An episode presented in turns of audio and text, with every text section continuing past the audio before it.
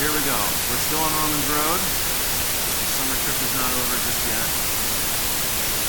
I've got to tell you, I got to be honest, I'm, I'm not 100%. Now, I have no germs to spare from the trip, but I, I, I'm tired. tired. Um, but I took my, my older three boys to Seattle for the last half of this week. And they're seeing and all the things to do here in Seattle for the first time.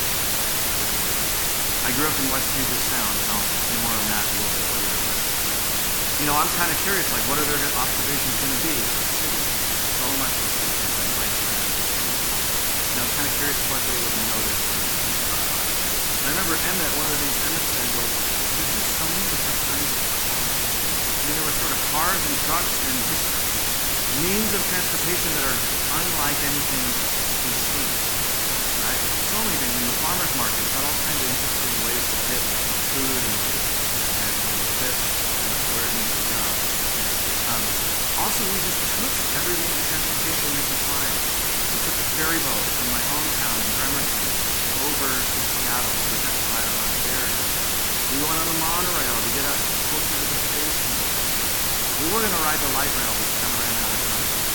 We, in fact, I think the, the most fun they had was in the turnstile, you know, like the hotel turnstile, where you just go around and around and around. And there were four chambers, which is nice because then you could separate them. Everybody gets their own chamber, move at your own speed. Um, but it was kind of funny. I thought maybe they'd notice like that there's a lot of interesting people in the city, or you know, just all kinds of stuff. They were really surprised. Least Emmett was really struck by the, by the cars. And I was thinking about this passage in Romans and how Paul is now turning from the last three chapters where he struggled over the relationship of Israel to the Gentiles and about Paul's own Israelites who were largely his people.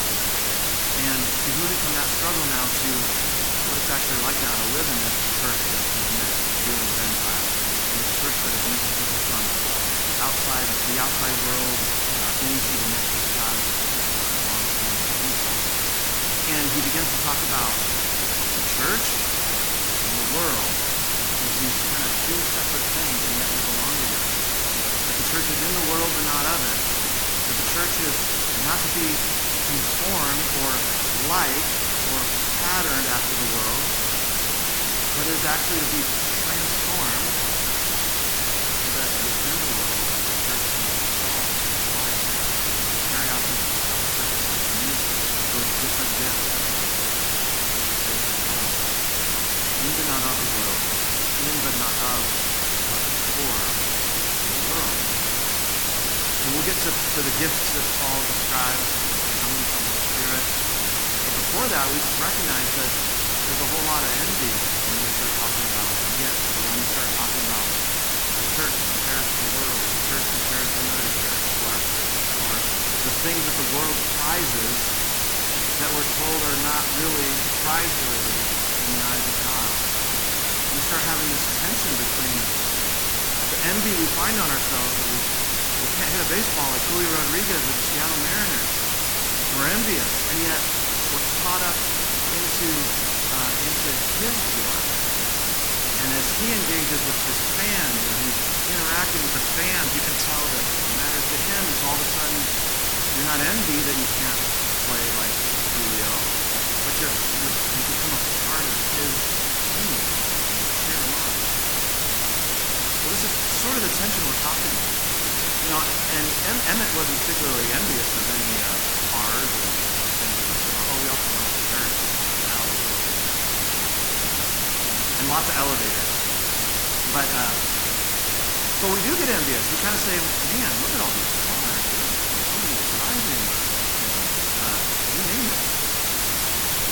There's this envy, and then what happens with envy is we end up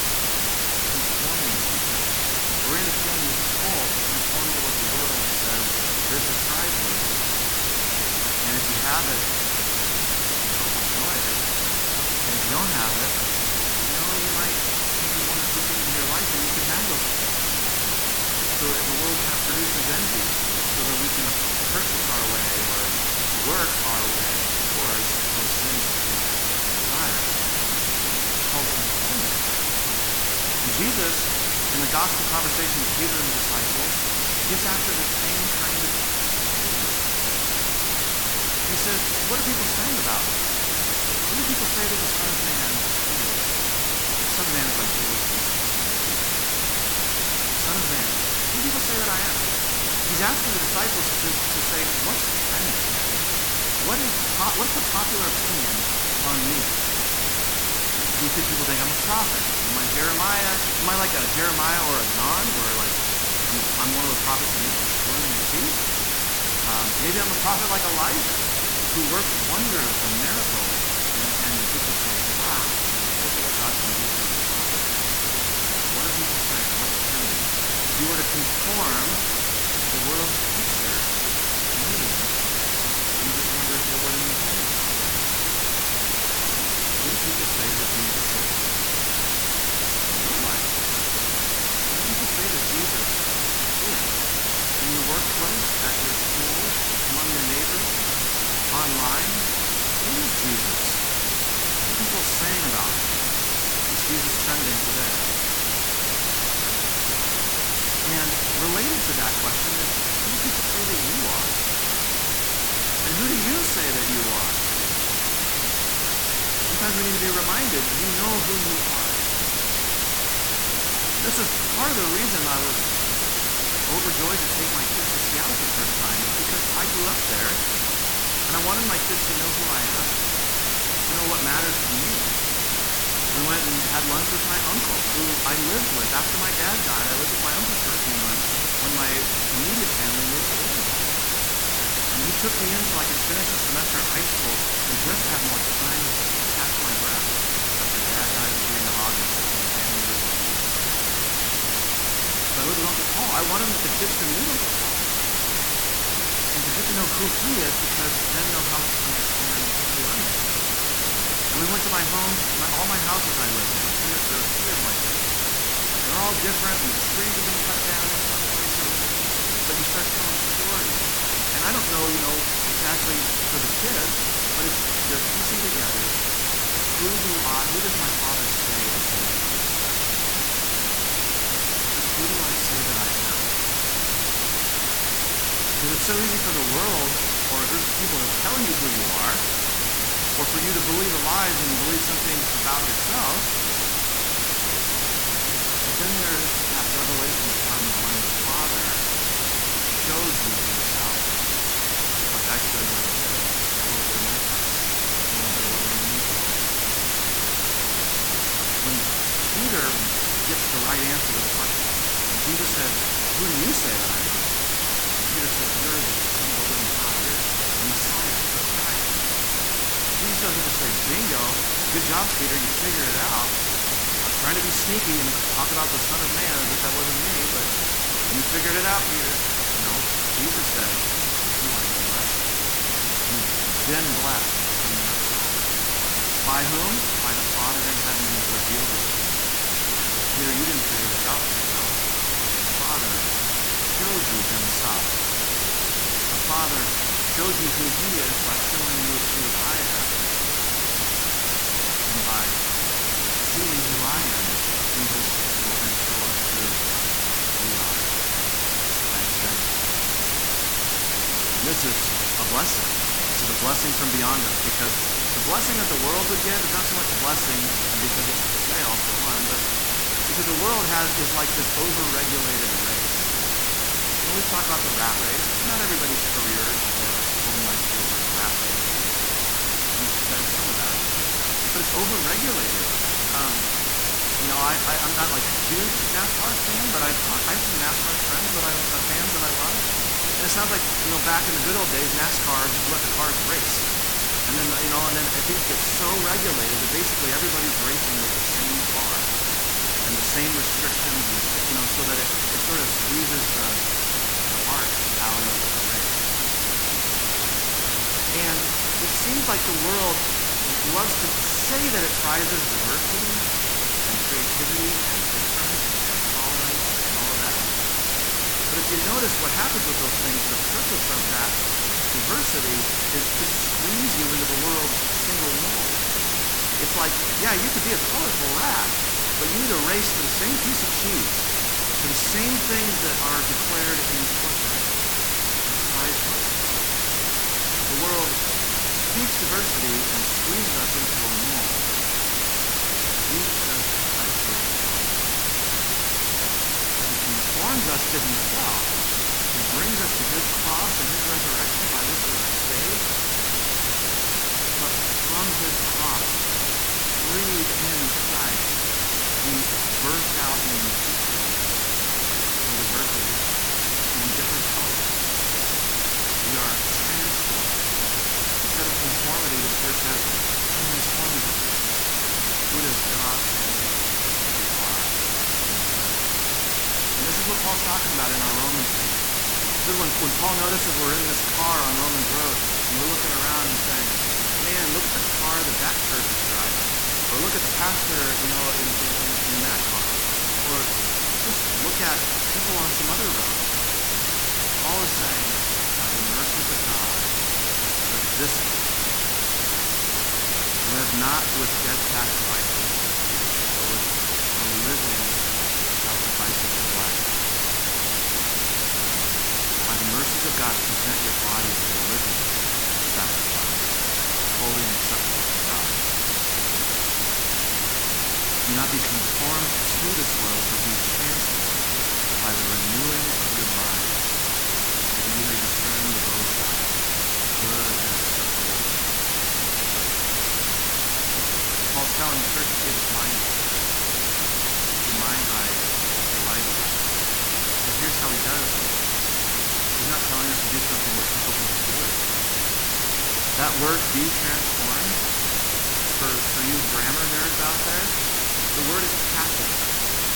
Be transformed. Don't, don't, he doesn't say transform. Be transformed. The be transformed is a command. He's commanding us to have something done to us that's beyond our control. And this is like the wild logic of the gospel. Be recipients of God's gracious work in you. Be transformed as God renews your mind.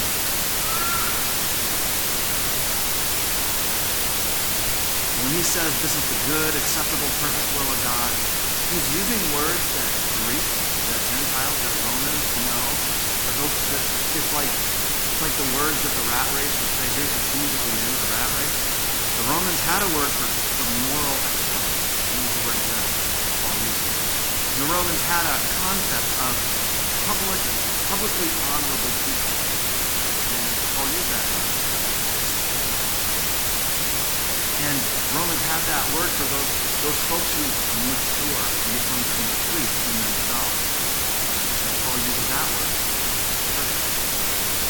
So when he says, test and see God's good, perfect, and acceptable will, he's saying, don't be conformed to Roman cheese, but be transformed by what God does to you, by what God gives to you. This of utmost honor and praise. In other words, be like Jesus. Jesus praises Peter for something he's not done. Peter has given the proper confession because the Father revealed it to him. And Jesus says at least three things to Peter because of this. He says, You're blessed of the Father. He says, You and your confession of faith, this is the rock I'm building my church on, this confession of Christian faith, and giving you the keys to the kingdom, or the heart maybe, on Romans 9. Father, the church built on this solid rock of Christ, and the keys of the kingdom, because Christ's church isn't supposed to be car trip, but Christ's church is supposed to be opening the doors bringing people in. And I love this image he gives Peter and the disciples. He says, You're the rock on which I'll build my church, and the gates of hell will not prevail against. When you picture a church on a rock, it doesn't sound like it's like going anywhere. It's on a rock, right? House on a solid rock. Yeah. It's not going anywhere. And yet the next very next image is the gates of hell will not be able to stand. That's an offensive. So he starts by saying, You're the church of solid rock, but that doesn't mean you're a fortress and you just stay up on your hill, and if anyone attacks you, I'll protect you. He says, You're the church on the rock. The rock is Christ. Christ is alive, resurrected, and on the move. And you are now to go to hell, perish. But the gates of hell will not prevail against you. Hell bells will start ringing in alarm because the people of Jesus have come to seek the kingdom, unlock the gates, hopelessness, despair, unforgiveness, merciless. Peter and his disciples and Jesus says that in the church the. Blessed the Father, where the church of hard rock or no bells This doesn't move us from envy to engagement. It doesn't move us from conformity to cheese with a little offer to this engagement or this transformation of Christ. Recognizing as Paul does, gifts we have are so interestingly diverse and frustratingly diverse. I said in the devotion this week in the email, you know, it's how do we fit together without falling apart? It's one of the like gifts and joys and challenges of the church. And Paul says we have different gifts according to the grace given to us. Gift is actually just a word for a grace. Grace gift is a gift. So some have the gifts of prophecy, of ministering, of teaching, of encouragement or exhorting, of generosity, of leadership, of diligence, of stubbornness, of compassion, of cheerfulness. And all of these flow from the gift of faith that we all receive. Paul isn't saying that God has played favorites within the church. Paul is saying God has given us the Holy Spirit through that faith to unleash all kinds of Faith is the gift that precedes everything else in gifts. Whether it's a gift you consider extraordinary or ordinary. Gift is the word charisma. We all have charisma. And even the Lutheran Church is a charismatic church in Christ. We've all been given gifts of the Spirit. The word charismatic and it's not because we try to blow energy where there isn't it. It's not because we're always having a day where we feel like praising the Lord. It doesn't mean we're conforming to the same smiling, happy people, shiny, happy Christians that, that REM has been about. Instead, we are differently gifted, fitting together, charismatically, for the sake of the world. The rock is Christ. The rock is not your pastor, your council, or worship tradition, your facility, your budget. The rock is Christ. And there's a whole lot of gates that are met, a whole lot of hopelessness in that neighborhood. We've been gifted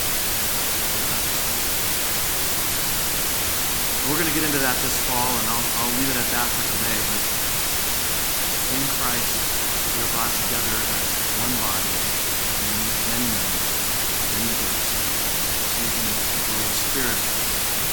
Put aside that far end, and we become the paralyzed flock. Where you say, wow, oh, look at that one, look at that one, look at that one. Or the Museum of Flight, that can't get